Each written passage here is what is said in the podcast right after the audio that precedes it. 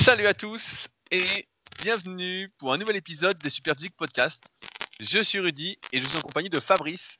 Nous sommes les fondateurs du site superphysique.org destiné aux pratiquants de musculation sans dopage et nous sommes très heureux de vous retrouver pour ce podcast de Noël. Salut Fabrice. Salut Rudy et bonjour à tous, à tous les malheureux qui nous écoutent euh, le jour de Noël. Bon, moi j'ai une question euh, vraiment de la plus haute importance. Est-ce que tu vas te déguiser en Père Noël pour Noël? Euh, non, non, non, c'est pas prévu. C'est pas prévu, mais a priori c'est vegan compliant, donc je pourrais le faire si l'envie m'en prenait, mais je n'ai pas prévu ça. Alors, aujourd'hui, on a pas mal euh, de news à vous partager. Euh, la semaine dernière, on vous avait laissé un grand suspense avec la veste lestée, la veste qu'on pouvait lester, que je m'étais procurée avec deux potes pour euh, faire notamment des pompes lestées, pour ne pas utiliser un pauvre sac à dos qu'on aurait euh, martyrisé, comme on faisait à l'île de Puteaux euh, il y a presque 20 ans. Le temps passe vite. Euh, et donc, j'ai pu faire mon test avec des pompes lestées. Pour rappel, l'accessoire est une sorte de veste avec un manchon devant et un manchon derrière qu'on peut charger. On a acheté le modèle qu'on peut charger normalement jusqu'à 100 kg. En pratique, il faudrait des poids assez fins pour mettre 100 kg, mais on peut mettre au moins jusqu'à 80 kg. Donc deux plaques de vin devant et deux plaques de vin derrière. Pour faire les pompes, mieux vaut retirer le manchon de devant qu'on peut faire. On peut retirer les, mêmes les deux manchons si on veut. Euh, parce que sinon, ça limite fortement l'amplitude et on est quand même, euh, ça réduit de beaucoup l'amplitude. Et donc, j'ai testé mes pompes, comme j'avais dit, avec 20 kg de lest. Euh, alors, première. première Alors attends, je- rappelons que la veste lestée coûte euh, 250 dollars. 200 229 euros. 229 euros. Frais de port offert. Bien évidemment. Et qu'elle vient du Japon. Donc, euh, je, ne citerai pas la, je ne citerai pas la marque pour pas te faire de pub. Euh, Mais en étant, gros- je, étant donné ce que je vais en dire. En, en théorie, euh, c'est censé reproduire la comment la salle d'entraînement de Sangoku avec euh, une gravité accentuée finalement quand t'as la, la veste euh, lestée sur toi. Allez, dis-nous. Alors, euh, bah, j'ai commencé par mettre donc 20 kilos euh, dans le dos. Donc, d'abord, je charge la veste et ensuite, j'ai voulu la mettre. Et là, première surprise, avec 20 kilos derrière, tu n'arrives pas à mettre vraiment la veste parce qu'en fait, tu as des sangles que tu dois attacher une fois que tu as mis la veste. Donc, tu n'arrives pas à attacher les sangles tout seul. Si tu mets 20 kilos dans le dos, parce qu'en fait, ça te remonte dans le cou, ça t'étrangle. Donc, tu n'arrives pas à mettre la veste tout seul. Donc, tu es comme un con. Donc, on m'a aidé pour mettre la veste euh, pour que je puisse bien serrer le truc. Donc j'ai fait une première série. Et sur la première série, j'ai tellement serré les sangles que ça m'a fait un peu garrot au niveau des pecs. Donc Ah. euh, j'ai congestionné comme un dingue, mais euh, ça faisait garrot quoi. Ça me, me comprimait à fond. Euh, et j'avais mis deux poids de 10. Donc j'ai dit bon, c'est moyen, je suis pas trop convaincu. Donc on m'a aidé à enlever la veste parce que pareil, tu peux pas l'enlever tout seul avec 20 kilos dans le dos, hein, ça te remonte au cou. Là tu peux, mais bon, faut jeter la veste par terre quoi. Donc au prix, on va éviter. Sur une autre série, euh, ce coup-ci, j'ai mis la veste, je l'ai serré et on m'a mis les poids, euh, les deux plaques de 10 juste après. Donc ça, c'était un peu mieux pour placer la veste. Euh, j'ai un peu moins serré, c'était un peu mieux. Et enfin, on a essayé la dernière série avec une plaque de 20 kg plutôt que deux plaques de 10. Et ça valait les deux plaques de 10, il n'y avait pas tant de différence. Et en fait, les inconvénients qu'on avait cités se retrouvent. À savoir que entre les séries, tu ne peux pas garder la veste. Parce que si tu mets le poids en arrière, tu sens que ça te tire derrière, donc en plus ça te fout de la pression. euh, c'est pas terrible, quoi. Vraiment, ça va pas. Et Donc, pour faut mettre que la un, veste, un larbin, faut que tu aies un larbin qui te l'enlève entre chaque série puis qui te la mette entre chaque série. bah, bah, qui enlève les poids, tu peux garder la veste à vide, mais il faut qu'on t'enlève les poids. Par contre, il y en a qui l'ont essayé. Donc mes acolytes l'ont essayé euh, en mettant des poids devant et derrière, donc pour faire des dips, des tractions. Et là, par contre, c'est bien. Tu vois, là, ça va. Mais pareil, il faut pas que tu mettes trop lourd. Euh, si tu mets euh, 10 kg derrière et 10 kg devant, ça va. Peut-être que tu peux mettre le 10 kg devant euh, pendant que tu as la veste sur toi. Euh, mais quand tu dois mettre 20 kg d'un côté, bah là, euh, vraiment, c'est la merde. Quoi. Vraiment, euh, c'est ouais, vraiment compliqué. mais sauf, sauf que Et il, faut des- quelqu'un pour te l'enlever à, à chaque fois, ouais. Ouais, mais pour faire des dips et des tractions, euh, voilà, tu, tu prends une corde lestée ou une tru- un truc classique et moralité, la veste n'a pas un grand intérêt en fait. L'intérêt principal, c'était pour les pompes. Alors si c'est le truc qui est compliqué, ça n'a aucun intérêt. Ouais, ouais, bah voilà. En fait, j'étais très déçu euh, d'avoir lâché 200 K divisé par 3, donc ça fait quoi Un peu moins de 80 euros euh, pour cette veste lestée. Je vais continuer à m'en servir s'il y a euh, quelqu'un pour m'aider à la mettre. Mais c'est sûr que tout seul, ça me paraît difficile de bien l'utiliser, en tout cas d'essayer de bien progresser avec, sauf si on continue à faire des séries longues aux pompes. Là, je voulais faire des séries de 20, donc ça allait. Mais tu vois, si je voulais faire des séries de 10 ou de 12 aux pompes, bah là, euh, là, faut quelqu'un te mettre vraiment les poids, quoi. Et c'est euh, bon, c'est hyper compliqué, quoi. Tu fais chez quelqu'un euh, pendant toute la séance, donc euh, c'est très très peu pratique. Et par contre, c'est du solide. hein. On voit que c'est du solide. Que c'est pas de la camelote, mais j'étais extrêmement déçu. Je me voyais déjà faire des pompes avec 100 kg de lest. Et donc, est-ce que tu as eu, t'as eu mal au poignet avec 20 kilos ou ça a été? Non, non, rien, rien du tout ça. Hmm. Ça absolument rien. Donc après, des bonnes sensations, des bonnes sensations. Ça fait bien les pecs, pas de mauvaise courbature le lendemain euh, au niveau des insertions. euh, tous les avantages euh, des pompes. Mais malheureusement, il y a toujours l'inconvénient de mettre du poids qui devient difficile. Donc après, il te faut quelqu'un. Donc c'est ça qui est chiant pour ceux qui s'entraînent tout seuls, qui sont en home gym tout seuls, ou qui sont à la salle un peu tout seuls, qui veulent pas, faire chez personne. Bah c'est pas trop utilisable. Ouais, ouais, bon, bah, ça m'étonne pas. Et comme je t'ai dit, hein, moi j'avais une veste lestée euh, ajustable qui va jusqu'à 30 kg, mais elle est très pénible à enfiler puis à mettre, mais bah, parce que 30 kg dans une veste lestée c'est lourd et au final je m'en sers quasiment jamais. Et par contre, j'ai un- une autre veste lestée qui est un poids fixe à 10 kg.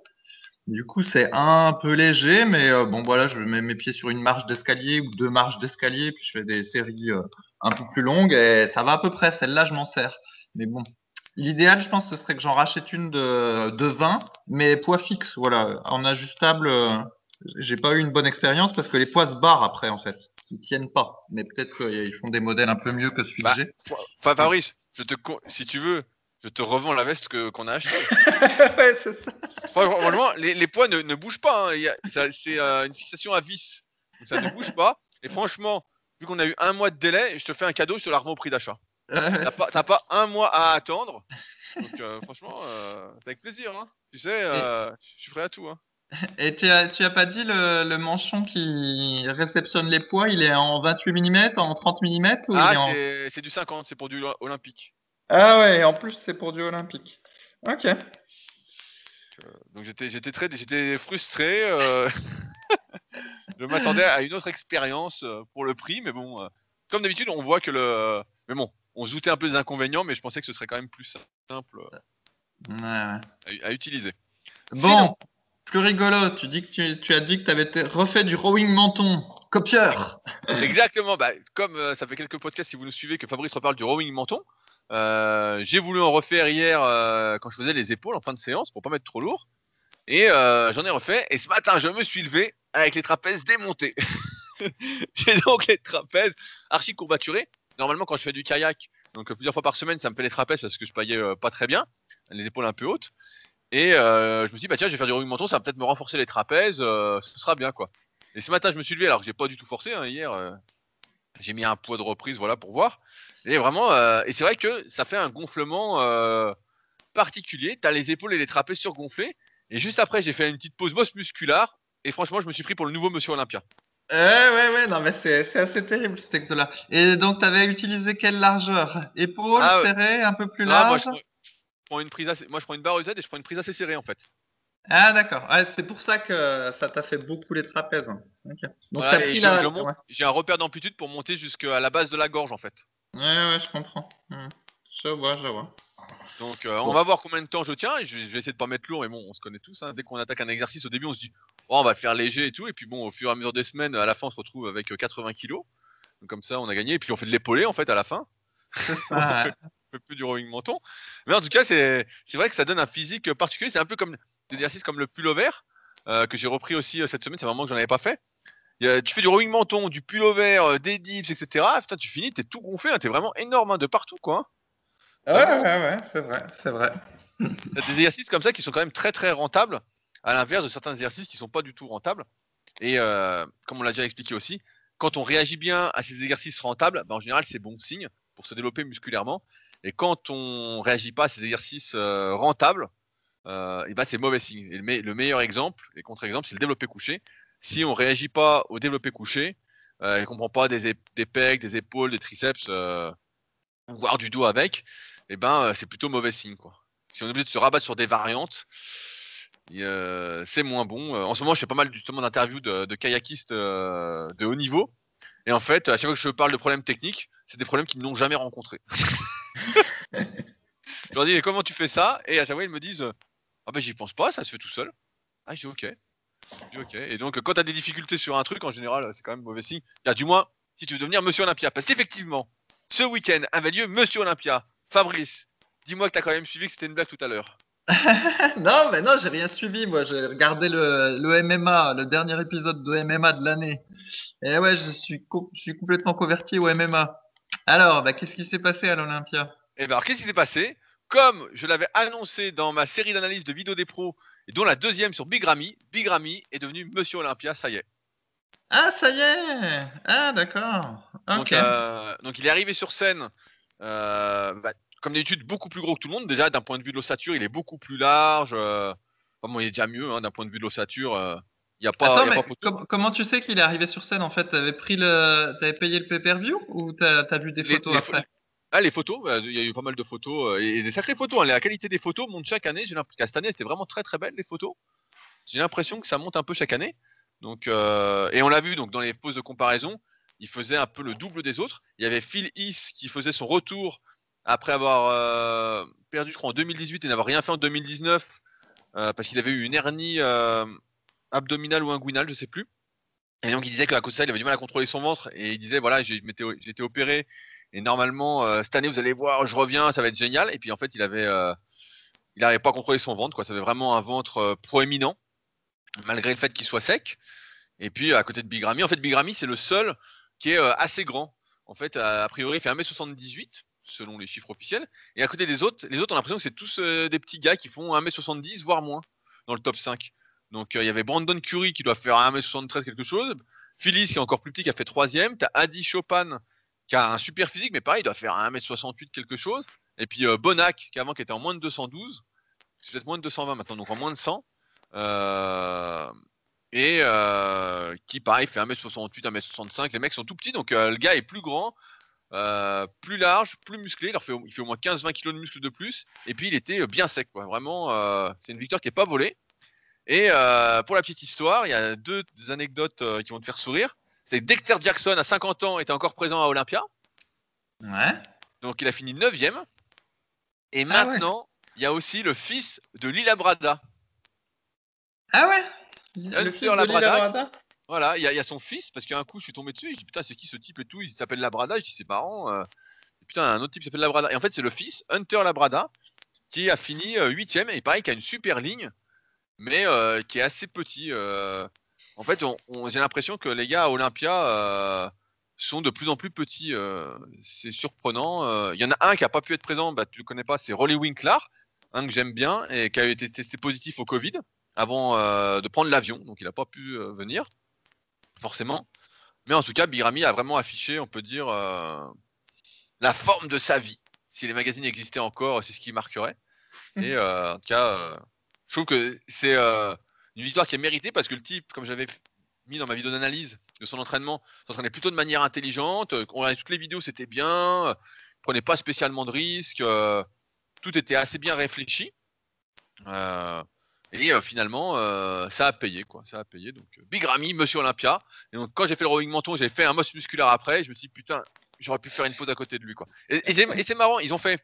Donc, je sais pas si tu suis un peu toutes les catégories Olympia. Donc, je vais les réexpliquer pour ceux qui ne savent pas.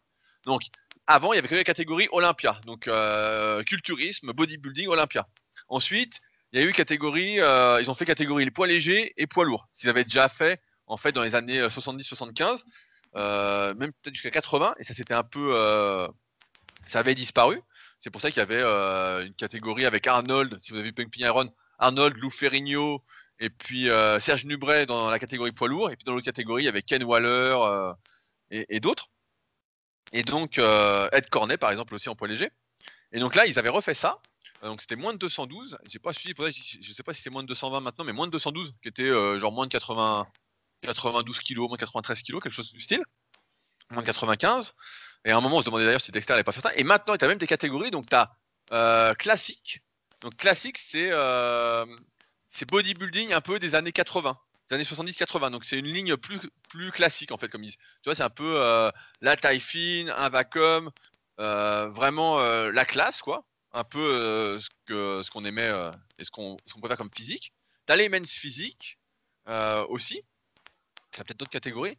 Et ils ont fait des photos euh, Big Ramy et le champion euh, men's classique, qui Chris Bumstead. Donc il fait le mec, je sais pas combien il fait, mais il est assez grand. hein. Il est un peu plus grand, il doit faire peut-être 1,82, quelque chose du style. Je sais pas combien il pèse, mais bon, le mec fait au moins une centaine de kilos secs, tu vois, quelque chose du style. Et à côté de Big Ramy, le type n'existe pas, quoi. Mais vraiment, c'est incroyable euh, la différence de gabarit. mais vraiment incroyable. hein. Je ne me serais pas attendu à une telle différence. Et quand on voit les, photos, donc si vous allez sur euh, le Instagram de Big Ramy ou de Chris Bumstead, vous allez voir ça. Vous tapez ça directement sur un moteur de recherche. Et c'est vrai que c'était assez impressionnant de voir la différence en termes de volume. Euh, pourtant, Chris Bumstead est pas maigrichon, hein, il, est, déjà, énorme, quoi. Et à côté, euh, il n'existe pas, quoi. Vraiment, ce qui montre qu'il y a vraiment un monde incroyable entre Olympia et classique, même. Alors que euh, quand tu les vois tout seuls, tu dis putain, les types sont énormes, quoi. Mais il est encore plus gros. Donc voilà. Mais ouais. Et donc, il y a quelques années, il y avait euh, un autre type qui avait gagné le Mister Olympia, puis on s'était dit, ça y est, c'est le retour de la belle ligne et puis des physiques euh, moins massifs. Et ben, finalement, cette année, alors, on est revenu au truc habituel, si je comprends bien. Ouais, ouais, mais parce qu'en fait, il n'y a, il y a plus de gars. Là, cette année, il n'y avait personne pour concurrencer Big Ramy, en fait. Euh, le type fait 20 kilos de plus et il est, plus, il est super sec. Franchement, euh, le ventre était bien, il avait compris son ventre. Franchement, il, était- super, le gars. Le, seul qui, pour moi qui était vraiment bien aussi, c'était. Il y en a deux, t'as Bonac et Chopin qui étaient vraiment bien, mais les gars font 15 cm de moins. Donc tu peux pas. euh, C'est difficile de faire gagner. C'est comme euh, à l'UFC. C'est pour ça qu'il y a des catégories de poids. Les gars, donc c'est-à-dire qu'ils font plus de 100 kilos. C'est difficile de faire combattre à l'UFC, vu que toi tu suis, Figueiredo contre euh, John Jones par exemple. Tu peux pas faire ça. euh, tu vois, il y a un monde en fait, euh, il n'y a pas de combat. Bah là c'est pareil, il y a 15 cm d'écart, donc il n'y a, pas de combat en fait, il n'y a pas de compétition. Mhm, Le gars, mhm. le- le- le gars, a fait le double, hein, il n'y a pas de. Il a pas de photo. Voilà. Voilà pour ce petit résumé Olympia un peu rapide. Ah là là. Je suis, je suis sûr que certains d'entre vous ont suivi aussi. Euh, Toi qui t'y intéressais plus du tout, voilà que tu te remets à suivre ça. Non, mais en fait, alors pour, l'histoire, je me suis abonné l'année dernière à Musculaire Développement, euh, donc un magazine américain, un des derniers qui existe, parce que j'étais abonné il y a euh, presque 15 ans et c'était vraiment des énormes bouquins. Il y avait beaucoup de pubs, mais vraiment il y avait des super photos, des super articles. Franchement, c'était assez intéressant et je m'étais réabonné. Je me disais, ah, bah, ça va être super. Et en fait, donc je reçois chaque mois, donc là je crois que ça se finit. Ça va faire un an. Et en fait, maintenant ils sont tout fins. Ils font, euh, bon, allez, s'ils font 80 pages, c'est un miracle, alors qu'avant ils faisaient 400 pages. Donc quand j'ai reçu le premier, j'étais dégoûté. Et donc chaque mois, j'ai un peu les news du bodybuilding que je regarde, euh, je, survole un petit peu. Et, euh, et comme ça, je suis un peu au courant de ce qui se passe euh, et je regarde un petit peu comme ça. Et donc là, dans le dernier numéro de Musculaire Développement, et ça t'aurait plu, parce qu'il y avait l'entraînement des bras des participants à Olympia. Et alors, est-ce qu'ils font beaucoup de curl bar Z? Et ben il y en a qui font du curl bar au Z, mais en tout cas, ils font tous beaucoup d'exercices pour les biceps et beaucoup d'exercices pour les triceps. hein. Vraiment, c'est des séances à très très haut volume. Euh, ça m'a rappelé un article euh, dans Flex Magazine de Melvin Anthony qui disait faire 25 séries pour les biceps et il disait c'est pas grave si je ne sens plus rien, je sais qu'une série de plus c'est mieux. Ouais. Et donc là, c'était un peu ça, quoi. Euh, J'allais oublier de nous présenter, pour ceux qui nous découvrent aujourd'hui en ce podcast de Noël, nous sommes le 25 quand vous nous écoutez, quelle chance vous avez Euh, Et donc, comme je disais, on est les fondateurs du site superphysique.org, destiné aux pratiquants de musculation sans dopage. On est avant tout des passionnés de musculation qui, euh, n'étant pas les plus doués, ont cherché à comprendre comment progresser malgré les difficultés rencontrées quand on ne profitait pas des exercices les plus rentables ou euh, qu'on en profitait mais pas suffisamment longtemps euh, avant de se blesser. Et donc, et ben, c'est la vérité, c'est la vérité. Et donc, à partir de là, euh, on a créé le site superphysique.org pour démocratiser, démystifier toutes les idées reçues qu'on pouvait voir en musculation naturelle, parce qu'il y a une différence entre l'entraînement sans dopage naturel et l'entraînement avec dopage, l'entraînement des professionnels, comme vous comprenez. Et donc, on a commencé ça en 2009. Et à partir de ce site-là, on a développé énormément de projets, dont notamment notre marque de compléments alimentaires, euh, Super Physique Nutrition. On voulait d'ailleurs, euh, en cette fin d'année, vous remercier pour votre euh, collaboration, j'ai envie de dire que si Superphysique est encore là aujourd'hui, après plus de 10 ans, c'est en partie grâce à vous. Grâce à vous qui nous faites confiance sur le choix des compléments alimentaires, qui faites des commandes sur Superphysique, qui récompensez, j'ai envie de dire, les petits artisans que nous sommes et non pas les grosses multinationales euh, à milliards comme certaines marques euh, qui euh, vendent à prix cassé exprès pour couler les autres. Donc on a quelques projets dans les cartons qu'on aimerait mettre en place, mais c'est toujours difficile. On en parlait encore avant le podcast de quelques idées à mettre en place, quelques nouveaux compléments. Sachez comme d'habitude qu'on est les premiers consommateurs de nos compléments alimentaires et que donc si on sort quelque chose, ce sera pour répondre d'une part à nos besoins, mais également, je pense, aux besoins de certains. en tout cas, vraiment, merci euh, de votre collaboration, parce que si on continue d'avancer, si on continue d'être là, c'est parce que vous êtes là. Sinon, on serait plus là. Donc, merci à tous. Euh, donc, ça, c'est les compléments de Superphysique. Donc, sur superphysique.org/slash nutrition. Euh, et c'est le Colonel Street, lui, qui a changé de pseudo sur les réseaux, qui vous envoie vos commandes. Donc, c'est aussi quelqu'un qui fait de la musculation et qui est plutôt balèze. On a également l'application SP Training, donc qui vous permet de vous entraîner suivant la méthodologie qu'on a développée au fil des années, donc est disponible sur les stores, iOS et le Play Store. On attend la réouverture des salles avec impatience pour faire la mise à jour euh, et vraiment euh, la mettre encore plus en avant. Si vous l'avez pas, je vous invite vraiment à la télécharger, à l'essayer. C'est gratuit euh, le premier mois si je dis pas de conneries. Donc après, rien ne vous oblige, rien ne vous oblige à payer hein, pour continuer. Mais il y a des cycles de progression qui sont intégrés. Et franchement, ça vous fait faire gagner un temps fou notamment si vous débutez, vous êtes semi-débutant et que vous ne savez pas trop comment faire pour progresser presque à chaque séance. On a également nos sites respectifs, donc musculation-alter.fr pour Fabrice, qui il y a quelques temps faisait de la musculation minimaliste et qui maintenant se retrouve avec euh, une presse à cuisse et un autre accessoire dans son salon dont il nous parlera bientôt puisque je suis sûr qu'il va en faire. le, type a un salon, c'est plus un salon, c'est une salle de sport. Bientôt, euh, Fab Gym. Soyez prêts, on communiquera l'adresse au compte-goutte. Euh, donc musculation-alter.fr, donc avec son livre Musculation avec Alter. Il y a également mon propre site, donc rudicoya.com, qui date d'avant Superphysique de 2006, où je propose du coaching à distance. Je vais plutôt dire du suivi coaching à distance. Donc c'est pas juste un programme, c'est du suivi. On avance ensemble ou on n'avance pas. Sinon ça n'a pas trop de sens. Et également des livres et formations, dont notamment le guide de la prise de masse au naturel, mon dernier livre que je vous poste tous les lundis mais aussi les formations muscle par muscle, donc super physique pectoraux, super physique euh, et pour ceux qui seraient vraiment intéressés de tout savoir, la formation super physique sur méthodesp.nicolas.com, qui est la formation la plus complète que je peux vous proposer, où je vous dis absolument tout et où je ne garde absolument rien pour moi. Voilà. Est-ce que ah j'allais oublier aussi bah oui j'oublie parce que euh, c'est pas vraiment ouvert actuellement. On a dans la vraie vie le Super Physique Gym, donc notre salle d'entraînement à proximité d'Annecy, qui vous accueille donc en temps normal si vous êtes d'Annecy, et la Via Superphysique, qui vous accueille aussi en temps normal si vous cherchez un endroit où loger sur Annecy, mais on en reparlera quand ce sera possible. Voilà Fabrice. Euh, ouais, la foi, c'est pas fait Rudy. Hein. Bah Surtout avec les nouveaux mutants qui nous viennent d'Angleterre. Ah, Fabrice, nous avons une question de la plus haute importance. Que vas-tu manger à Noël en tant que vegan? J'imagine que tu, ne vas pas manger du faux gras, donc qui est euh, du faux foie gras euh, qui m'a l'air bien pourri. Euh, que tu ne, tu ne, vas pas manger du saumon fumé ou de la truite fumée. que tu ne pas manger une bonne dinde de Noël, ni une bonne bûche de Noël. Donc qu'est-ce que tu vas manger? Ouais, et eh ben écoute, figure-toi, donc comme je suis invité dans ma famille, et donc il y a deux options possibles, soit ils mangeaient ce qu'ils voulaient, puis euh, ma femme et moi on mangeait vegan, soit tout le monde mangeait vegan, et c'était à moi de me coltiner le menu. Alors... Et donc eh ben, j'ai fait des recherches sur internet, tout ça. Alors ce qui est bien, c'est que maintenant il y a plein de ressources, donc je suis allé sur un truc qui s'appelle vegan-pratique.fr, j'ai choisi les recettes, alors je clique sur hiver, parce que on est en hiver. Ensuite, je clique sur facile et intermédiaire, mais surtout pas pour, sur avancé, parce que sinon, c'est trop de boulot. Et puis après, bah, y a les recettes se sont affichées, et puis j'ai fait ma petite sélection. Alors, je te dis ce que j'ai trouvé. Donc, ça commence par des amuse-bouches. De, donc, j'ai une tartinade de marron et de tofu fumé. Voilà, à base de marron et tofu fumé. Là, bien, avec les recettes vegan, c'est comment on n'est pas perdu sur les ingrédients, quoi. Ouais, ouais, mais tu, tu verras qu'il y a un autre avantage, c'est qu'au final, quand on regarde toute la liste des ingrédients, finalement, ça fait un repas qui est, euh, qui est relativement sain, tu vois. Tu vas, j'aurais pas le but de défoncer comme toi avec ton, ton foie gras et tout ce que tu vas t'enfiler.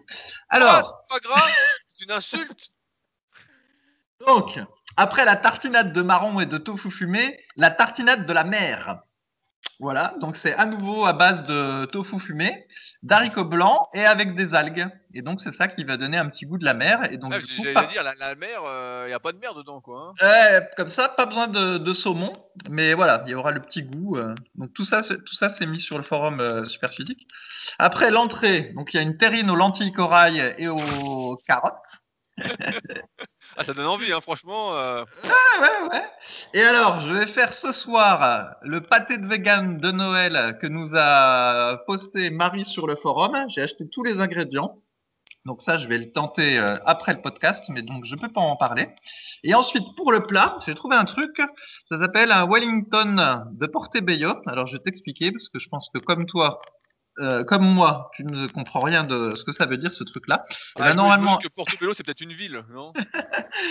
Normalement, il y a un plat qu'on fait en, en- pour le Noël, c'est euh, un filet de bœuf Wellington où en gros c'est une pièce de bœuf que tu as enrobée dans une pâte et avec de la. Ah, du bœuf en croûte, quoi. Ouais, voilà, on va dire que c'est du bœuf en croûte. Et donc j'ai trouvé une version euh, végane à base de champignons portobellos, mais en fait on n'en trouve pas en France, donc on va prendre des champignons de Paris, mais ça change rien. Euh, d'épinards, euh, d'oignons, etc. Et en fait, comme cette recette-là, bah, je vais devoir la faire euh, sur place euh, demain, euh, après-demain, et ben on l'a fait ce week-end avec ma femme pour être sûr qu'on soit bien capable de la faire. Et puis, bah, ça a été pas mal du tout. Donc euh, voilà, un Wellington de Portobello, ça c'est le plat. Attends, Et le attends, t'as mangé, mangé ton repas de Noël avant le repas de Noël? Bah le plat, ouais, le plat de Noël, je l'ai mangé avant parce qu'il fallait bien être sûr qu'on soit capable de faire. Donc euh, on l'a tout fait et c'était pas mal. On est content.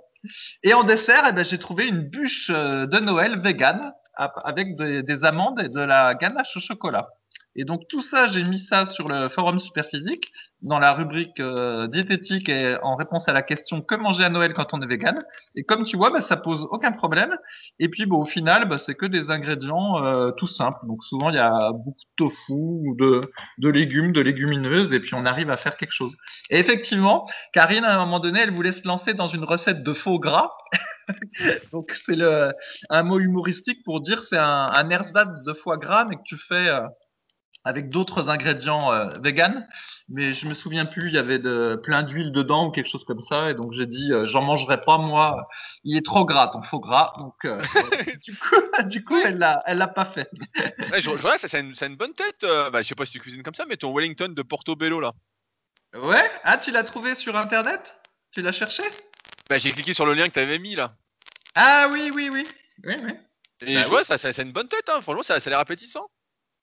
Non, mais en fait, si tu veux, parce que euh, en France, le véganisme n'est pas très répandu et du coup, t'as pas de, de resto vegan ou bien même très peu de plats vegan ou même végétariens quand tu vas au restaurant. Mais quand j'étais à l'étranger en Amérique du Sud, bah, j'ai été surpris à différents endroits. euh, On est tombé sur des vrais restos euh, entièrement vegan et en fait, franchement, il y a des trucs euh, super, quoi. Vraiment super. Mais bah, c'est pas démocratisé en France et du coup, bah, on se dit, oh, bah, vegan, euh, c'est pas bon. euh, voilà, c'est des carottes que tu mélanges avec des petits pois, euh, ça fait pas rêver. Mais en fait, euh, ils font des trucs vraiment tr- très élaborés. Et euh, même nous, au fur et à mesure qu'on essaye de cuisiner un peu en prenant les recettes de vegan pratiques, bah, on s'aperçoit qu'il y a, il y a plein de trucs qui sont pas mal, quoi, mais c'est, c'est pas dans notre culture et dans notre histoire, et du coup, on a, on, on se rend pas compte tout ce qu'il est possible euh, de faire, en fait, juste avec des ingrédients véganes. Donc euh, voilà. Donc on va voir si euh, tous ceux que je vais convertir pour ce menu de Noël après-demain seront satisfaits ou pas, mais voilà. Ah, mais c'est c'est vrai que quand on dit on mange vegan, le truc vegan, c'est que l'impression de rien bouffer, en fait, que ce soit un peu trop léger dans l'assiette. Et là, quand je vois ton Wellington euh, de Portobello, ça a l'air consistant. hein. Je me dis, tu peux vraiment avoir le beat défoncé après, quoi. Euh, voilà, mais bon, un bit défoncé avec euh, du champignon, des épinards, euh, tu vois, des feuilles de sauge, des trucs comme ça, quoi. Attends, je vais regarder à quoi, à cool. quoi ressemble la bûche de Noël. Est-ce qu'il y a une photo? Ah, il y a, pas- ah, y a une photo. Putain, elle ressemble vraiment à une bûche, hein Mais oui, c'est ce que je t'explique en fait. On sous-estime complètement le truc vegan. Et en plus, ce que j'ai remarqué, c'est que les recettes véganes étaient globalement plus simples que les autres recettes, je trouve. Ah, Forcément, il n'y a pas d'ingrédients. Bah si, il y a des ingrédients, mais c'est un petit peu toujours les mêmes, ceux qui reviennent. Et euh, ouais, donc c'est moins gras et souvent plus simple. Donc voilà. Ma foi, je suis sûr que tu es converti et qu'au moins tu prendras un des plats que j'ai proposés euh, pour ton, pour ton Noël, Rudy. Il y, a- peu de choses, mais, euh, mais ça peut être une bonne blague à faire. Tu sais, tu fais un plat vegan et tu le dis pas, et les gens mangent. Ça a l'air beau d'aspect, et puis quand ils le bouffent, ils se merde, ça n'a pas de goût. Euh, non, non, bah, c'est l'inverse. Ça, Ça, c'est le L214 qui a fait ça dans des campagnes. Ils ont, euh, ils ont, créé- ils ont fait des ersatz de poulet, puis ils l'ont donné à des gens en comparaison avec du, du, du poulet. Non, je sais plus, je crois que c'était nuggets de poulet euh, normal et nuggets de poulet vegan, et ils arrivaient pas à voir la différence en fait. Ils étaient étonnés. Attends, nuggets de poulet vegan, c'était avec quoi alors Du tofu fumé encore? Ah, Probablement, oui, c'est souvent, il y a souvent du tofu dedans. un peu le truc de base.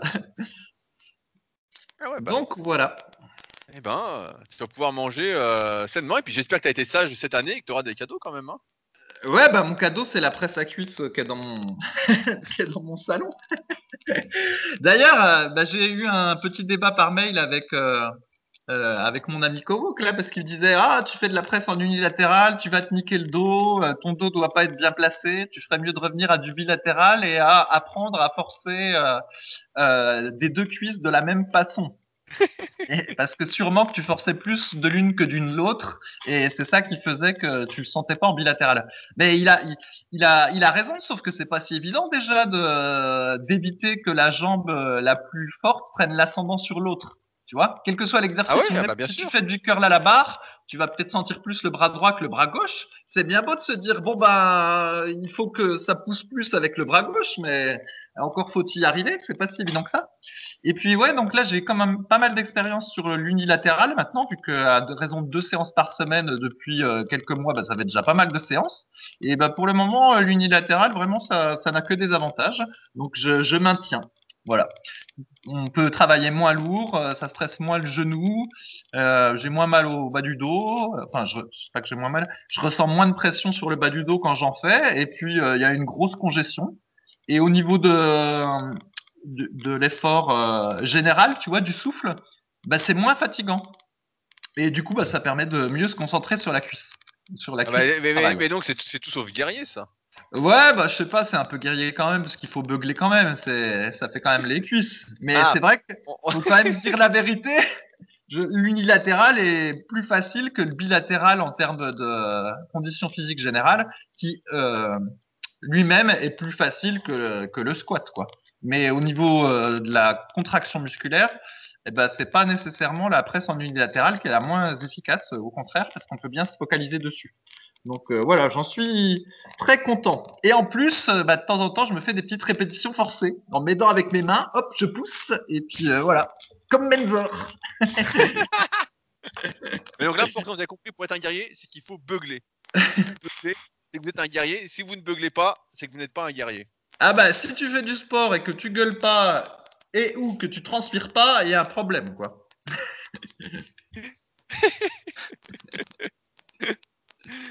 Allez, alors, euh, si jamais dans ces podcasts Superphysique, vous n'avez pas encore compris, on répond aux questions qui sont posées sur les forums Superphysique. Euh, donc les forums Superphysique, c'est les derniers forums de musculation. Il y a beaucoup de choses qui se passent maintenant sur les réseaux sociaux et c'est bien dommage parce que sur les forums, c'est souvent un lieu euh, où des passionnés vont échanger, où il y a plus de respect, où il y a des règles de courtoisie qui sont appliquées pour qu'on puisse tous échanger et encore une fois avancer ensemble. Et cette semaine, j'ai sélectionné encore une fois quelques questions et je voulais commencer par une que j'ai reçue de Axel qui m'a écrit en privé. Alors je préfère, je le dis qu'on pose les questions directement sur le forum, comme ça les réponses euh, profitent à tous. C'est quand même mieux que euh, d'écrire en privé et donc je dis que je répondrai directement en podcast. Donc, je vais lire sa question qui dit Salut, je me permets de rebondir sur ton dernier article sur les séries courtes. Donc j'ai fait un article sur les séries courtes sur mon site rudicoya.com. Ne penses-tu pas que le fait d'avoir pratiqué beaucoup de lourds jeunes ne donne pas plus de potentiel par la suite? Je t'écris en privé car je ne veux pas euh, pourrir euh, le forum. Bon, il aurait mieux fait de faire sur le forum. J'ai fait pendant longtemps beaucoup de force et je vois un bon écart avec mon partenaire d'entraînement actuellement. Donc, Fabrice, est-ce que faire de, de la force quand on débute est un avantage pour le futur? Ah ben. Je pense qu'il n'a pas tout à fait tort. C'est vrai que ça, ça, permet de construire une, une bonne base quand, quand de, de, commencer par de la force. Et puis, mais il y a aussi le fait que j'ai remarqué que quand on commençait par la force, donc euh, souvent aussi des fois on est dans des salles de force, on a tendance à s'entraîner mieux que quand on commence directement par la muscu puis qu'on fait n'importe quoi. Alors peut-être qu'au final, ça se trouve, des fois la progression elle est plus rapide quand tu démarres par de la force, simplement parce que tu avais été euh, plus cadré. Mais effectivement, on a souvent eu un débat qui était de dire, par exemple, euh, quelqu'un qui, euh, voilà, mettons deux personnes qui démarrent environ à un maxi à 50 au développé couché, on va dire ça comme ça. Il y en a un qui pendant deux ans va faire que des 5 x 5 pour arriver à faire 5 euh, à 100. Et puis, une fois qu'il est à 5 à 100, eh ben, il diminue les poids, puis il se, fait, il se met à faire des séries de 10-12 à 90 kg, par exemple. Ou alors, l'autre, lui, il va jamais faire de 5 x 5, il va faire que des séries euh, d'une dizaine de reps euh, pendant les deux ans en question. Et en s'entraînant bien, on va dire qu'il va réussir à arriver à faire au final la même perte, la même perf, une dizaine de reps à 90 kg. Et on imagine que les types sont jumeaux, voilà, ils sont tous pareils, ils mangent tous pareil, euh, euh, voilà, ils ont la même gonzesse, donc ils baissent pareil, euh, tout pareil. et donc, est-ce qu'ils auront le même physique à la fin? Et ce qu'on a eu l'impression de remarquer, c'est qu'en fait, le, le chemin pour arriver au, à la dizaine de reps à 90 kg euh, comptait et que celui qui avait eu dès le début un entraînement de culturiste, eh ben, avait probablement plus de chances d'être plus musclé que celui qui avait fait de la force et puis qu'après qui était revenu à un truc culturisme. C'est un peu ce qu'on a constaté empiriquement. Cependant, là, ils étaient arrivés au même niveau. On aurait pu imaginer un autre scénario où en fait celui qui avait fait de la force, au final, il monte à, il monte à 5 fois 120 euh, au développé couché, par exemple. Et du coup, après, quand il redescend en série 10, eh ben, il en est à faire du 10 à 100. Alors que l'autre qui a fait un entraînement de culturisme dès le début, eh ben, il n'a pas atteint les 10 à 100, il a atteint les 10 à 90, puis il va commencer à plafonner. Et effectivement, dans ce deuxième scénario, on peut imaginer que celui du coup qui a commencé par la force, puis qu'après qui est revenu un truc de culturisme, comme il utilise des poids plus lourds euh, en série euh, de culturisme, donc des séries mi-longues, eh ben il a une progression qui va être supérieure. Et euh, c'est difficile de trancher, mais effectivement, je dirais pas que celui qui commence par la force est, est, perdant. Ça me paraît pas si évident que ça. Alors on va voir toi comment tu vas dire, Rudy, mais bah, moi, ça me fait penser à, un vieux dossier dans Muscle Mag, euh, je crois que c'est le numéro 13 de Jean Texier, où il y avait une longue discussion avec Marc Vouillot. Et justement, il y avait ce sujet qui était un peu euh, abordé, qui était euh, quelle est la meilleure façon de débuter? Et les deux en arrivaient à la même conclusion. Donc, ils avaient déjà une vingtaine d'années d'expérience, au moins, voire 30 ans d'expérience en tant qu'athlète et en tant qu'entraîneur.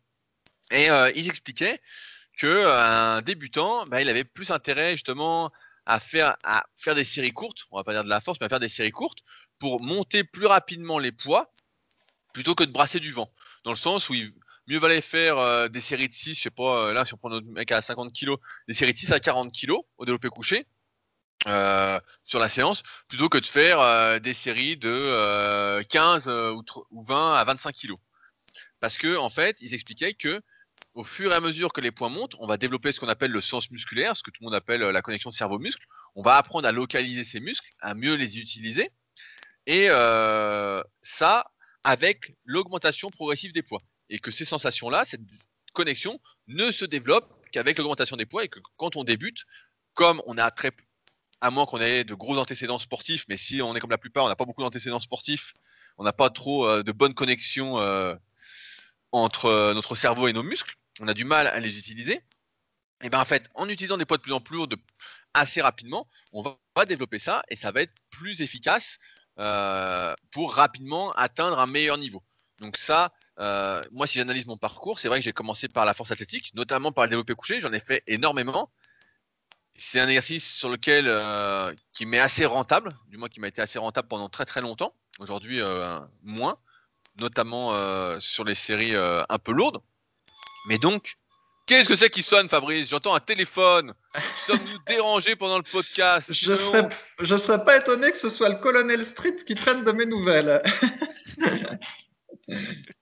Euh, donc tout ça pour dire que moi je pense que effectivement ça m'a beaucoup aidé de me concentrer sur le développé couché parce que c'est un exercice qui est très transférable sur tous les autres exercices du haut du corps. Euh, je pense aussi qu'après avoir fait par exemple euh, du soulevé de terre lourd, du squat lourd, et c'est vrai que comme a dit Fabrice, moi j'ai commencé dans une salle après mes deux années d'entraînement dans mon garage, je suis dans une salle de force. C'est vrai que ceux qui font de la force s'entraînent de manière beaucoup plus structurée avec des objectifs. On vise par exemple de faire, je sais plus quand je suis arrivé en salle, je devais faire 105 au développé couché, on vise de faire 110, on vise de faire 115, donc on a toujours un objectif, on a une planif, on sait ce qu'on va faire à chaque séance, tout est assez cadré, alors que c'est vrai que si on commence avec l'objectif uniquement de faire du muscle et qu'on veut vraiment faire du muscle, on part un peu dans tous les sens, et c'est ce qui se passe aujourd'hui pour, beaucoup de personnes qui sont perdues, c'est-à-dire qu'il n'y a pas d'objectif, euh, et donc ils arrivent, ils font un peu la sensation, et on sait très bien que l'entraînement à la sensation, ça ne marche que pour une minorité, et pour la plupart des individus, en fait, ça fonctionne pas du tout, parce qu'en fait, les sensations, c'est quelque chose de très subjectif, et donc en fait, on se dit, ah bah il faut que j'ai les meilleures sensations possibles, et en fait, ce qui se passe, c'est qu'un an après, on est toujours à utiliser les mêmes charges, euh, certes, on a des super sensations, mais euh, si on utilise toujours les mêmes charges et qu'il n'y a pas de progression, on progresse pas. Et donc c'est comme ça qu'on a inventé, entre guillemets, mis en forme les cycles de progression, qui sont une manière de se fixer des objectifs sur des séries moyennes, donc euh, sur des séries de 6, de 8, de 10, de 12, de 20, euh, de 30 en fonction des exercices. C'est tout ce qu'on a retranscrit notamment en partie dans l'application SP Training, je vous invite encore une fois vraiment à essayer. Euh, parce que il n'y a rien de pire que d'avoir un entraînement qui n'est pas structuré, surtout au début, et d'y aller un peu à l'arrache au début, ce qui est le plus efficace, c'est d'avoir un entraînement très structuré avec des objectifs à chaque séance, au moins pendant, euh, j'ai envie de dire, 1, 2, 3 ans, avant de commencer à faire des tests dans tous les sens. Il faut d'abord poser les bases, et c'est en ce sens que je pense que l'entraînement de force, entre guillemets, est un bon entraînement pour démarrer. Après, avec le recul, on, va, on vous dit tous les deux, et je pense que Fabrice ne me contredira pas, qu'il faut faire attention à la sélection de ces exercices pour pas se niquer. Euh, ça n'a pas trop de sens, même si des exercices sont très efficaces, mais des risques de blessures accrues. Donc on dirait plutôt de euh, forcer entre guillemets euh, sur la presse à cuisse plutôt que sur le squat. plutôt que de faire du soulevé de terre, peut-être faire pour faire plaisir à Fabrice du rowing à un bras ou du si vous pas de machine, du rowing à la barriette sans tricher, sans faire des shrugs, mais vraiment pour faire l'épaisseur de l'eau, trapèze moyen et inférieur. Mais euh, c'est sûr que je pense que ça aide grandement. Euh, et je suis plutôt d'accord avec le deuxième exemple qu'a donné Fabrice, c'est-à-dire que euh, on n'arrive pas tout à fait au même niveau en termes de temps. et je pense que c'est pour ça que j'ai très rapidement progressé, très rapidement, rapidement progressé au développé couché, parce que tout mon entraînement était orienté pour prendre de la force au développé couché. Et donc, je faisais beaucoup de séries courtes. Et ça m'a grandement aidé, comme je disais, en la suite, quand j'ai fait des séries plus longues, parce que les séries longues, comme on en avait parlé dans l'article, euh, combien de répétitions faut-il faire pour prendre du muscle? Donc le tout premier article sur Superphysique, et pour la petite anecdote que je devais faire avec Fabrice, et finalement il s'est mis de l'autre côté de la caméra, il m'a laissé être dans le noir à moitié en train de transpirer pour faire cette vidéo. je m'en souviens très bien. Ouais, ouais, mais euh, regarde Rudy, du coup, dix ans après, toi, tu es sur YouTube, tu es une star de YouTube, alors que moi, je me suis jamais mis. Et ça se trouve, si ça avait été l'inverse, c'est peut-être moi qui serais la star de YouTube et toi, là, qui serais un illustre inconnu. un illustre inconnu. Et ben, nous allons remédier à ça, Fabrice. Quand est-ce que tu vas faire une vidéo sur YouTube? Non, jamais, jamais. jamais, tu vois? J'en étais sûr. Et donc, euh, ce que je disais dans cette première vidéo, ce premier, un des premiers articles sur Superphysique, c'est qu'effectivement, les séries longues sont très intéressantes et c'est pourquoi on les recommande euh, fortement mais seulement parce qu'on utilise des poids suffisamment lourds. Les séries longues et lourdes, en parlant de poids euh, objectifs, par exemple 90 ou 100 kg de couché, 100 kg c'est lourd pour tout le monde, quoi qu'on en dise, c'est une charge lourde. Et bien si on fait des séries de 20 à 100 kg, il y a de fortes chances qu'on soit balèze. Maintenant, si on fait des séries de 20 à 50 kg, il y a très peu de chances qu'on soit balèze. Et c'est pourquoi au début, les séries courtes sont, du moins les séries courtes, pas non plus trop courtes, mais les séries euh, où on va pas chercher à faire des 20 répétitions sur un développé couché, sur des exercices polyarticulaires, bah, sont plus efficaces pour construire les bases nécessaires pour ensuite avoir justement le luxe de savoir utiliser ses muscles et de profiter des séries plus longues. Mais au départ, il faut prendre de la force pour que tout se mette en place, pour que les mouvements s'apprennent bien. C'est pareil quand on est au tout début, si vous n'avez jamais fait de muscu, ça m'étonnerait que vous nous écoutiez quand même, mais vous n'avez jamais fait de muscu, si vous faites que des séries longues, ça va être très très dur d'être concentré pendant des séries de 20 ou 25 euh, répétitions, alors que sur des séries de 5, 6, 8 répétitions, c'est plus facile de rester concentré, de s'appliquer sur la technique, qui est la base indispensable avant de vouloir charger. Donc euh, ouais, j'ai trouvé cette question de Alex ou Axel, je sais plus, euh, très intéressante parce que c'est vrai que euh, c'est beaucoup de, mecs, en tout cas naturels, ont commencé par viser des performances sur des exercices polyarticulaires avant de passer à un travail plus culturiste. Et donc, c'est vrai que ça, il faut pas l'oublier. c'est pas en brassant du vent qu'on devient balèze, quoi. Ouais, t'as pas répondu sur le truc de s'il y en a un qui fait plein de 5x5 et puis qu'après, hop, il réussit une perf en série de 10, est-ce qu'il a le même physique que quelqu'un qui a atteint la même perf en faisant plein de séries de 10 euh, pendant plusieurs mois, plusieurs années? Bah, Si c'est la même personne et que donc c'est la même performance en série de 10 qui est faite à la fin, euh, pour moi le chemin compte énormément et c'est vrai que si t'as fait que du 5-5 pour arriver à 10 x 90, tu seras moins balèze que si tu avais fait que des séries, euh, des séries de 10 pour arriver à ce même objectif. C'est sûr que le chemin compte énormément. Il n'y a, pas, a pas photo là-dessus. Euh, comme vous le savez, la prise de masse musculaire, naturellement, c'est euh, de, pour la développer, c'est de progresser en euh, charge avec un temps sous tension, donc un nombre de répétitions suffisamment long et d'être toujours aux alentours de cet équilibre qui est en général entre 10 et 20 répétitions par exercice, allez, entre 8 et 20 en moyenne sur les exercices. ce nombre de répétitions, cette fourchette de répétitions peut varier. Euh, suivant différents facteurs que j'explique notamment dans le tome 3 la méthode superphysique. Mais euh, en gros, c'est ça. Et si on s'éloigne de cet équilibre-là, après, c'est un équilibre qui peut varier en fonction de l'individu, mais pour le, gros, c'est ça, et euh, eh ben, on prend moins de muscles en fonction de sa progression. Si par exemple, on progresse beaucoup en série de 6, on va prendre moins de muscles que si on avait progressé autant en série de 10. Et pareil, si on progresse beaucoup en série de 30, il y a de fortes probabilités, on prenne moins de muscles que si on avait progressé autant en série de 15 parce qu'on s'éloigne trop en fait euh, de la zone optimale. Voilà. Mhm. Ouais, et donc ben, un compromis, euh, c'est de faire du pyramidal, en fait. ah, il revient sur le pyramidal. Eh ben, Moi, je, pense que, le pyramidal, c'est un entraînement de vieux. Est-ce qu'on peut dire ça? Non, mais bah, oh, je pense qu'on peut le dire, oui. C'est pas, pas que c'est un entraînement de vieux, mais on en voit les avantages effectivement au fur et à mesure qu'on a les, articulations qui sont de plus en plus euh, euh, sensible, on va dire. Mais parce que si tu regardes celui qui commence par faire plein de force en 5x5, le truc, c'est qu'il n'a pas le physique qui suit avec son augmentation de force, donc il peut être un petit peu déçu. Et puis, bah, à l'inverse, celui qui commence en faisant plein de séries de 10, et eh bah, peut-être qu'il va avoir l'impression de, enfin, peut-être qu'il va progresser moins vite en termes d'augmentation de charge. Et, et, et peut-être aussi qu'il va, il va mettre du temps à développer euh, un sens, euh, peut-être pas un sens, un sens musculaire et une explosivité que l'autre va, que celui qui fait le 5 x 5 va développer plus vite. Mais du coup, bah, le compromis, c'est de faire du, pyramidal, en fait, comme ça, celui qui, comme ça, tu peux t'entraîner en mode culturisme et en même temps, bah, comme de temps en temps tu fais euh, des séries un petit peu plus lourdes, et eh ben ça t'aide à euh, développer ton explosivité et avoir euh, développer un petit peu ta force. Enfin, bref, ça peut être un, un, compromis. Mais bon, je sais que tu n'en es pas fan, mais voilà. Ah ouais. Je j'en suis pas spécialement fan pour les raisons euh, qu'on a déjà abordées, mais quand on est des bons pédagogues, on va les répéter, qui sont que lorsqu'on va forcer sur les premières séries, parce qu'on va chercher à progresser, et eh ben en fait, les autres vont être impactés, et à la fin, euh, quand tu montes ton poids pour faire une série de 6, ben, en fait, fais plus 6, quoi. Parce que tu as trop forcé avant, donc tu en fais moins, et donc au final, ça perd son intérêt. Après, il y a des exercices sur lesquels ça marche pas mal, comme euh, bah, là, la presse accuse, vu que tu en fais, voilà, ça marche plutôt bien, parce que je sens moi aussi, avec les années qui passent, que nerveusement, je chauffe moins vite donc euh, ça peut être efficace. Pareil, il y a un exercice qui est très euh, nerveux et sur lequel ça, pourrait marcher, c'est le rowing planche.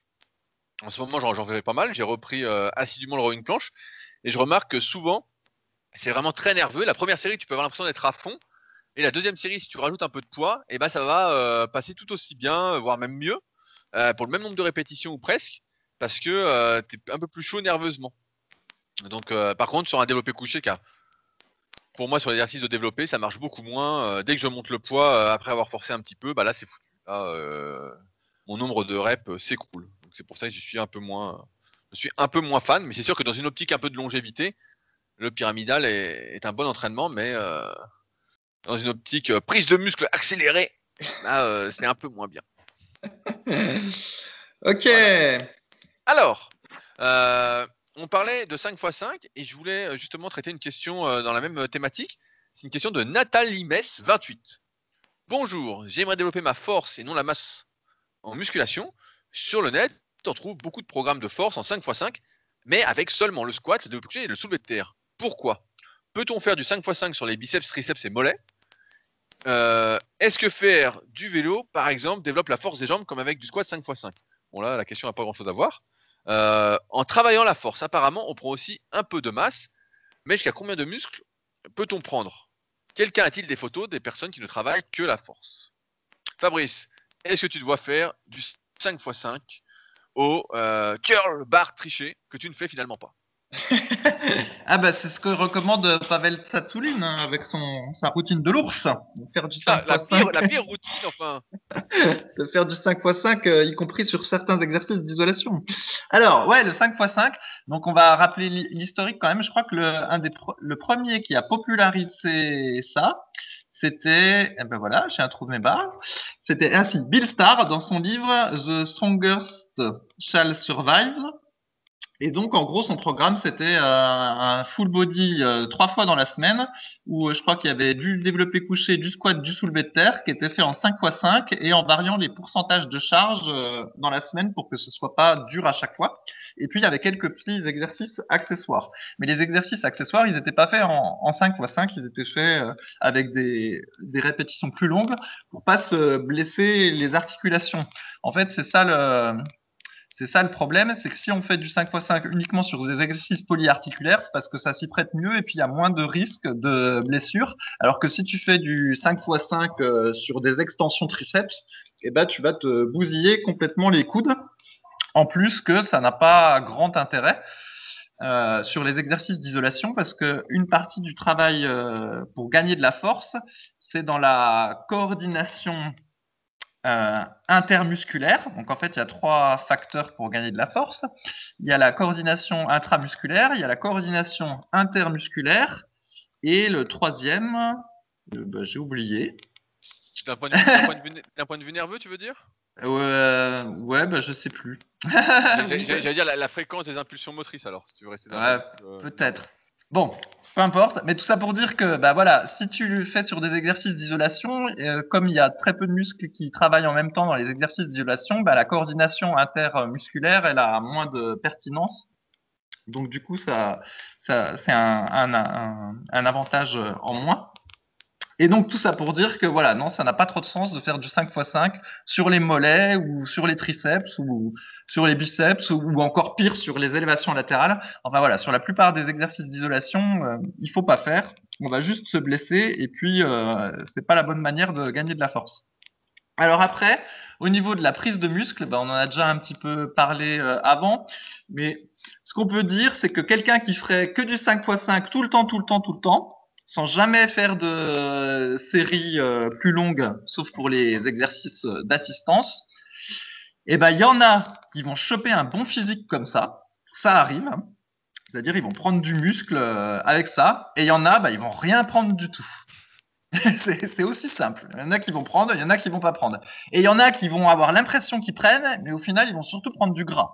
c'est un autre cas. Parce que, parce que, parce que la bouffe, pour la force, en général, c'est de bouffer comme un petit goré. En tout cas, à l'époque. Hein. Maintenant, c'est un peu moins vrai. Mais à l'époque, c'était ça. Et c'est pour ça qu'il faut faire une belle prise de masse au naturel. Et donc voilà, alors après en plus c'était une fille, et donc euh, c'est une fille qui a posé la question je crois Je sais pas, je sais pas, Nathalie Mess 28, donc je sais pas.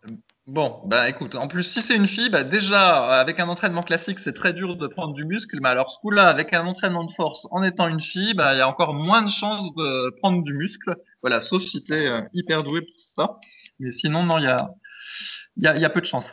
Et alors après, euh, plus tu descends dans les répétitions, plus tu travailles dans le nerveux et moins encore tu as de la chance euh, de prendre du muscle. Donc il y en a qui arrivent encore à prendre avec du 5 x 5. Si tu réduis à une seule série de 5, bon après encore faut-il être capable de gagner de la force en faisant juste une série de 5. Mais dans ce cas-là, tu as encore moins de chances de, te développer euh, sur le plan d'hypertrophie. Et si à la place de série de 5, tu fais des séries de 3, et eh ben là, tu quasiment aucune chance de développer de l'hypertrophie. Tu vas juste prendre que de la force, mais c'est pas dit.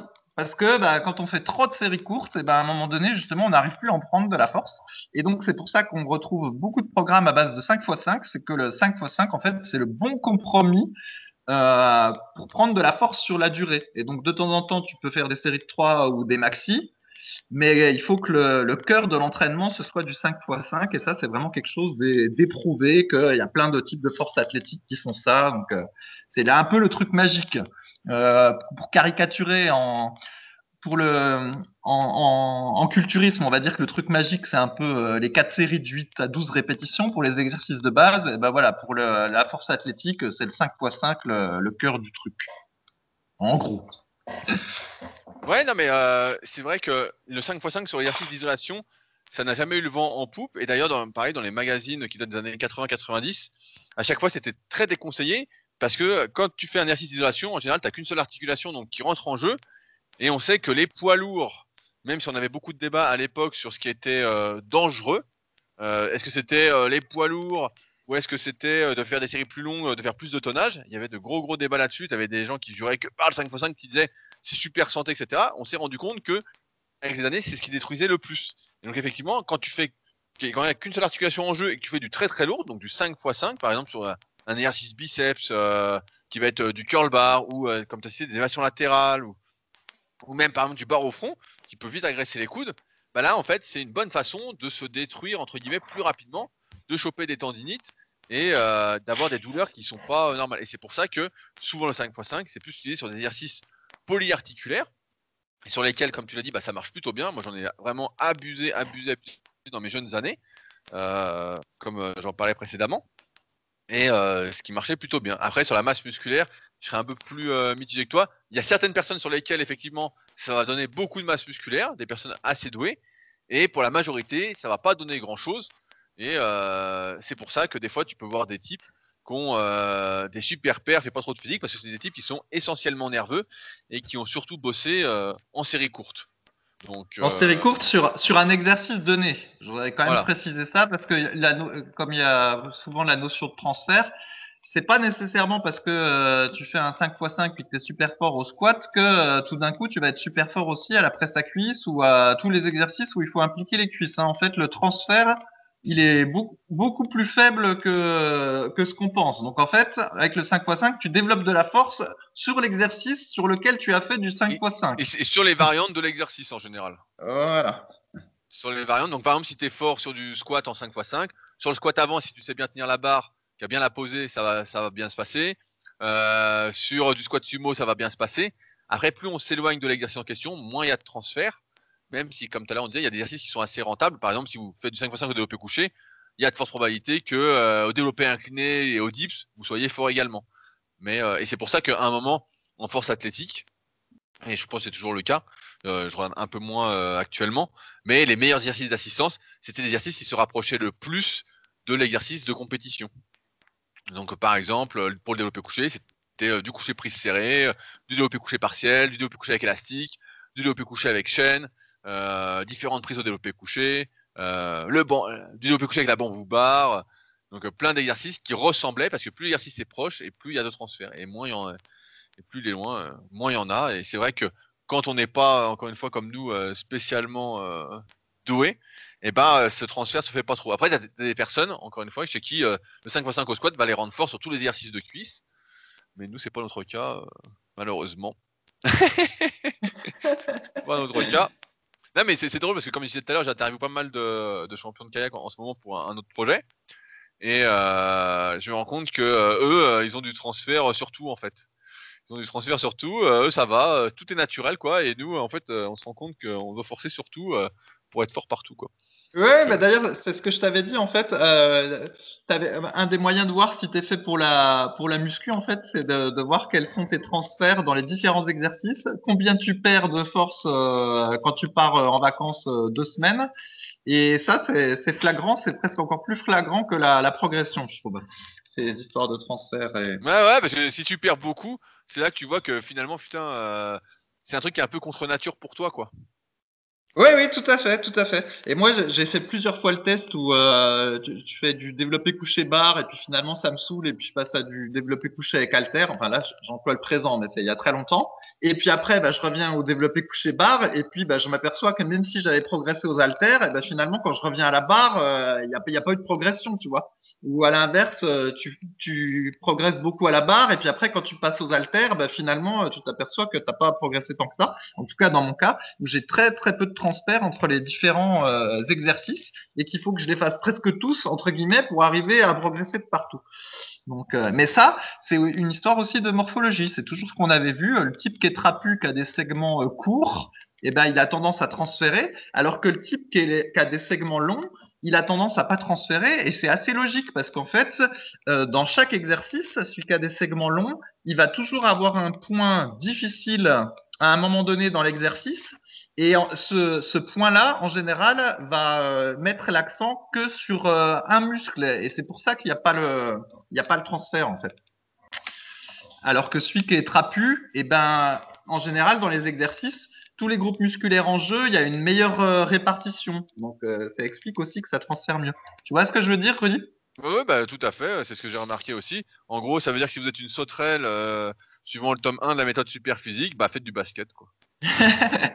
ou même du MMA, c'est ça. À chaque fois que je regarde le MMA, je me dis mais putain les, mecs ils ont des, ils ont souvent ils ont pas des très bons physiques, hein, euh, à part les strikers, mais euh, en plus voilà ils ont souvent des, des looks de sauterelles, donc la pire génétique pour la muscu, mais une excellente génétique pour le MMA, avec des longs des longs membres, euh, puis finalement c'est bien d'être étroit parce que du coup bah ça te fait moins de prise pour être tapé. Après tout, plus t'es étroit, mieux mieux c'est entre guillemets.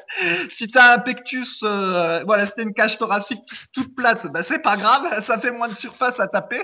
Et tu t'aperçois qu'au final, le striker, donc le punch, comment on dit, le cogneur, on dirait en français, le cogneur, le cogneur euh, grand et longiligne en MMA, c'est super, alors qu'en muscu, c'est horrible. Et là, tu te dis, mais merde, pourquoi j'ai choisi muscu?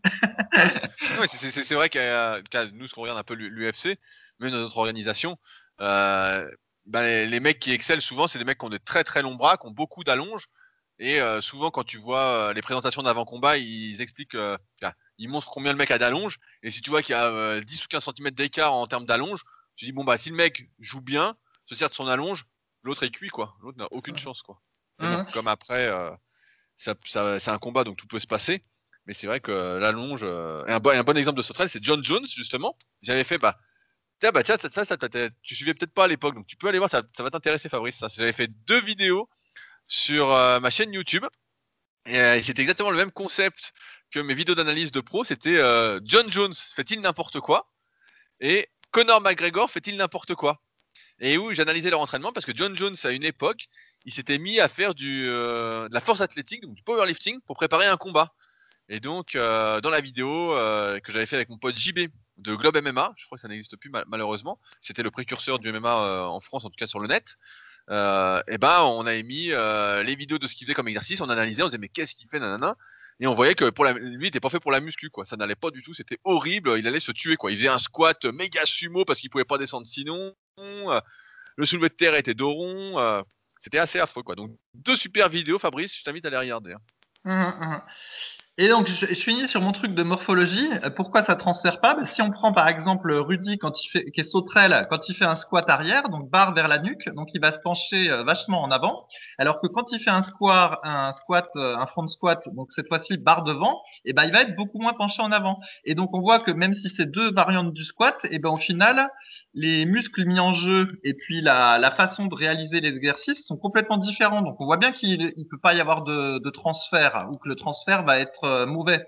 Alors que si on prend un type trapu, voilà, qui fait euh, du squat arrière ou du squat devant, et bon au final il va garder le dos relativement vertical dans les deux exercices et c'est pour ça qu'il y a un transfert. Et donc euh, il y a plein de cas comme ça où quand tu n'as pas la bonne morphologie, bah, de toute façon entre deux variantes d'exercice, tout va changer. Je vais prendre un autre exemple. Quelqu'un qui est trapu, qui fait du développé couché normal et du développé couché serré, eh ben, euh, au final, son développé couché serré, il va quand même euh, impliquer les, les, pectoraux également, parce que voilà, il aura morphologiquement ça va aller. Alors que quelqu'un qui a des très longs bras, entre du développé couché normal et du développé couché serré, et ben là, ça devient un exercice qui est beaucoup plus triceps épaule quand il va avoir, euh, quand il va être serré. Et donc ça explique le transfert, c'est que c'est pas les mêmes muscles qui sont mis en jeu parce que du coup il n'y a pas la même, euh, il y a pas le, la même trajectoire euh, selon la, la, morphologie. Donc voilà aussi. ce qui bah, donc, donc, donc au, au, au, final, faites votre analyse morpho-anatomique pour voir que vous n'êtes fait pour rien. non, non, mais c'est vrai que bah, c'est souvent, souvent comme ça. Et, même ce qu'on a remarqué, c'est que souvent, quand on est très très doué, quand on est euh, plutôt des courts segments, moi ce que j'appelle dinosaure, encore une fois selon ma codification, et eh bah on est souvent moins motivé pour la muscu que quand on n'est pas fait pour. Quoi. Ce qui explique que les plus doués, souvent, c'est pas toujours le cas, mais souvent ne persévèrent pas bien longtemps parce qu'en fait ils arrivent tout de suite fort. Et la dernière fois je parlais justement avec un pote qui me disait que un coup il y a un type qui était venu, un type qui connaissait, qui faisait pas du tout de muscu, et qui était venu à la salle, qui était justement très trapu, qui était bien gros et tout. Et le mec, sa première barre au développé couché, c'était 127,5. Le mec est ah arrivé, il, a fait 127. Et le mec n'avait jamais fait de coucher, donc euh, il n'avait pas trop de technique et tout. Le mec, un peu un physique de rugbyman. Euh, voilà, et le mec avait fait 127. Et le mec, euh, en fait, il avait pas trop fait de muscu. Après, il avait pas eu trop envie d'en faire parce qu'il dit Ouais, bah, je suis déjà fort. il était pas trop motivé, quoi. Eh ouais, eh ouais. Au final, il a, il a pas de volonté, il a pas le physique qu'il mérite. Bah, il n'y a pas le physique qui mérite. Je sais pas s'il l'aurait mérité euh, finalement. eh ouais, alors que nous, on a de la volonté, mais on n'est pas récompensé. Quoi qu'il y en a qui pourraient dire qu'en réalité, on n'a pas vraiment de volonté, mais qu'on a juste transcendé un complexe d'infériorité. Et en fait, on croit qu'on a de la volonté, mais finalement, non, on a juste développé euh, une espèce de psychose euh, liée à un complexe d'infériorité quand on oh était ado. Voilà, toi, toi je, je, je, je, pense que tu lis des ouvrages de psychologie en ce moment. Je pense non, non, mais... beaucoup, trop de questions sur la vie. Tu ferais mieux d'aller une série de 20 à la presse. J'ai des séries de 15 à la presse, moi, monsieur. 20, je Tu peux faire des séries de 20 vu ton degré de psychose. Hein. tu, peux, vraiment y aller Non, mais c'est, c'est vrai que quand tu es, euh, longiligne de base, bah oui, c'est sûr que c'est plus difficile. Mais ça n'a rien à voir, et je voulais préciser, ça n'a rien à voir avec euh, les morphotypes entre guillemets dont on parlait précédemment, qui sont ectomorphes, mésomorphes, endomorphes, où on reliait absolument tout, dont notamment les capacités à la facilité à faire du muscle, la facilité à prendre de la force, la facilité à prendre du gras ou à perdre du gras, euh, à prendre de la force. Euh, on essaie de tout relier. En fait, on s'est bien rendu compte que tout n'était pas relié, même si euh, parce qu'on peut être longiligne et plutôt fort, on peut être très nerveux, comme moi c'était mon cas plus jeune. et à l'inverse, on peut être trapu et être tout mollasson. Et donc, même si on est, on peut être fait entre guillemets de base pour faire du muscle et avoir des notions de transfert, avoir des transferts, et ben finalement, comme on n'a pas de peps, euh, et ben on n'a pas de force. Et tu sais que ces histoires de morphotypes, là, ça existe aussi pour le visage. Et donc, euh, par exemple, si tu as le visage euh, un peu en triangle, on va dire, avec un menton, une mâchoire relativement étroite et un front plutôt large, et ben, tu es censé être un intello. Alors que si tu as une mâchoire bien large et le front un peu moins large, et ben là, tu es censé être euh, un type d'action. Euh, tu vois, quelqu'un quand, quelqu'un que un sportif, enfin voilà, et pas un intello. Et euh, j'ai même lu qu'il y en a qui associaient la, largeur de la mâchoire avec la production de la testostérone. Ah non, mais tu sais, ça va loin ces histoires de morphologie. Non, mais ça, ça, la, ça, la mâchoire, ça m'étonnerait pas. Parce que ce qu'on peut voir chez certaines femmes qui sont bien développées musculairement, c'est qu'elles ont une mâchoire assez proéminente. Et si c'est pas dû aux anabolisants, eh ben, je pense que c'est ça peut être un signe. Et on voit aussi que tous ceux qui se dopent euh, et chez qui les produits dopants marchent bien, développent tous une mâchoire assez carrée. Donc ça, euh, ça je suis moins, je serais moins surpris qu'il y ait une vraie relation euh, qui soit trouvée. Ah, ah, bah, ah d'accord. Ah, bah, ouais. et, donc toi, et donc toi, Fabrice, qui a la tête plutôt ovale, ça fait quoi? Ah bah, ça, bah, ça, fait le type moyen, voilà. Le type, euh, le type que, personne ne remarque parce qu'il est moyen en tout. On va t'appeler The Middle Boy. Juste assez bon pour se rendre compte qu'il est moyen. Et être déçu. assez bon pour. Ah, voilà. Mais pas assez bon pour être excellent et sortir du lot. et ouais, c'est ça. Ah putain, quelle vie, quelle vie Fabrice Alors il faut, faut renaître hein, pour être bon, c'est pas possible. Faut pas se contenter de ça quand même. Non mais mon espoir c'est qu'à 60 ans je sois toujours dans la course et que tous les autres soient niqués et que comme ça à 60 ans je pourrais dire ah ça y est, le lièvre et la tortue, je vous ai niqué au final. au final, il n'y a pas de final. Ah putain. Parce qu'en fait, nous on dit, on dit toujours qu'il hein, on dit toujours qu'il faut pas se comparer aux autres, mais en réalité, euh, dans notre tête, euh, moi de temps en temps, je me compare quand même aux autres, mais je ne le dis pas. voilà, j'ai une phrase pour toi, Fabrice, que j'ai lu dans un livre que je suis en train de lire qui s'appelle L'ego et l'ennemi. Ouais. Une phrase de Robert Louis Stevenson qui dit savoir ce qu'on aime est le début de la sagesse et de la vieillesse. Et donc, Ah, mais- cela me fait dire que tu n'es pas encore sage ni vieux. ah bah voilà. Eh ben, c'est Finalement, nous nous sommes trompés. Ce sont des anecdotes de jeunes que nous racontons. Eh ben, on va s'arrêter là pour cet épisode de Noël. On espère, comme d'habitude, que vous avez passé un agréable moment en notre compagnie, que ça vous a donné le sourire et de la motivation pour performer, pour vous rendre compte que vous êtes suffisamment bon pour être moyen, voire excellent. Euh, parce qu'un niveau moyen, encore une fois, c'est déjà un niveau euh, important. En musculation, un niveau moyen, parce que là, on rigole un petit peu, mais euh, c'est déjà avoir euh, 38, 39 de bras, euh, de tour de bras. C'est faire euh, 10 à 90, 10 à 100 au développé couché, euh, des performances à peu près équivalentes. Vous pouvez vous référer au tableau sur euh, clubsuperphysique.org pour voir à quoi ça correspond à peu près sur les autres muscles. Mais c'est donc déjà un très très bon niveau. Il faut déjà pas mal de travail pour y arriver. Et euh, si euh, vous êtes battu euh, de nombreuses années entre guillemets pour y arriver, bah, vous pouvez euh, en tout cas être fier de vous. C'est un accomplissement. Sur ce, on espère aussi que vous n'avez pas trop mangé hier soir et que vous ne mangerez pas trop ce midi. Euh, comme vous en doutez, Fabrice s'est gavé, à mon avis, de champignons et donc il a le ventre bien rempli au moment où vous nous écoutez. Si vous avez des questions, n'hésitez pas à utiliser les forums Superphysique, donc superphysique.org puis forum. On sera un plaisir de répondre à votre question. Et comme vous verrez, il y a une super ambiance. Et puis, si vous souhaitez aller plus loin avec nos conseils, superphysique.org, à partir duquel vous pourrez arriver sur nos sites respectifs également. Donc, musculation-alter.fr pour Fabrice et rudicoya.com pour ma part. Sur ce, je vous retrouve la semaine prochaine sans Fabrice, qui sera en semi-vacances, où je fais un podcast avec euh, mon pote Jérôme, euh, que je connais euh, bien, mais que vous ne connaissez pas encore. Et on parlera notamment un peu d'ostéopathie, de kiné, de blessures, de longévité. Donc euh, des sujets qui me tiennent particulièrement à cœur. Et en plus, j'ai pas mal de questions à lui poser. Donc euh, j'espère que ça vous plaira. Donc on retrouve Fabrice dans deux semaines. Fabrice, Voilà, à et dans deux- je- à dans deux semaines. Ju- Juste avant de finir, donc je voudrais préciser que Rudy m'a forcé à faire ce podcast pendant la semaine de vacances parce que voilà, chez Il n'y a pas de vacances, pas de Superphysique. vacances. Il n'y a pas de syndicat pour me défendre euh, face à un, face à un, un patron. Ben non, même pas. Allez, on va dire face à, c'est- c'est lui l'employé.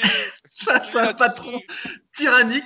Et donc, moralité, si jamais ce podcast fait moins de 2000 écoutes, parce que tout le monde euh, fête Noël exactement comme je l'avais dit et personne ne va écouter le podcast, et bien Rudy, en cadeau de Noël, tu m'offriras ta veste euh, à 220 dollars. Voilà ce que j'en dis. Non, je vais t'envoyer un livre prise de masse, Fabrice. C'est ça qui Allez, sur ce, à dans 15 jours. Et moi, la semaine prochaine. Salut à tous.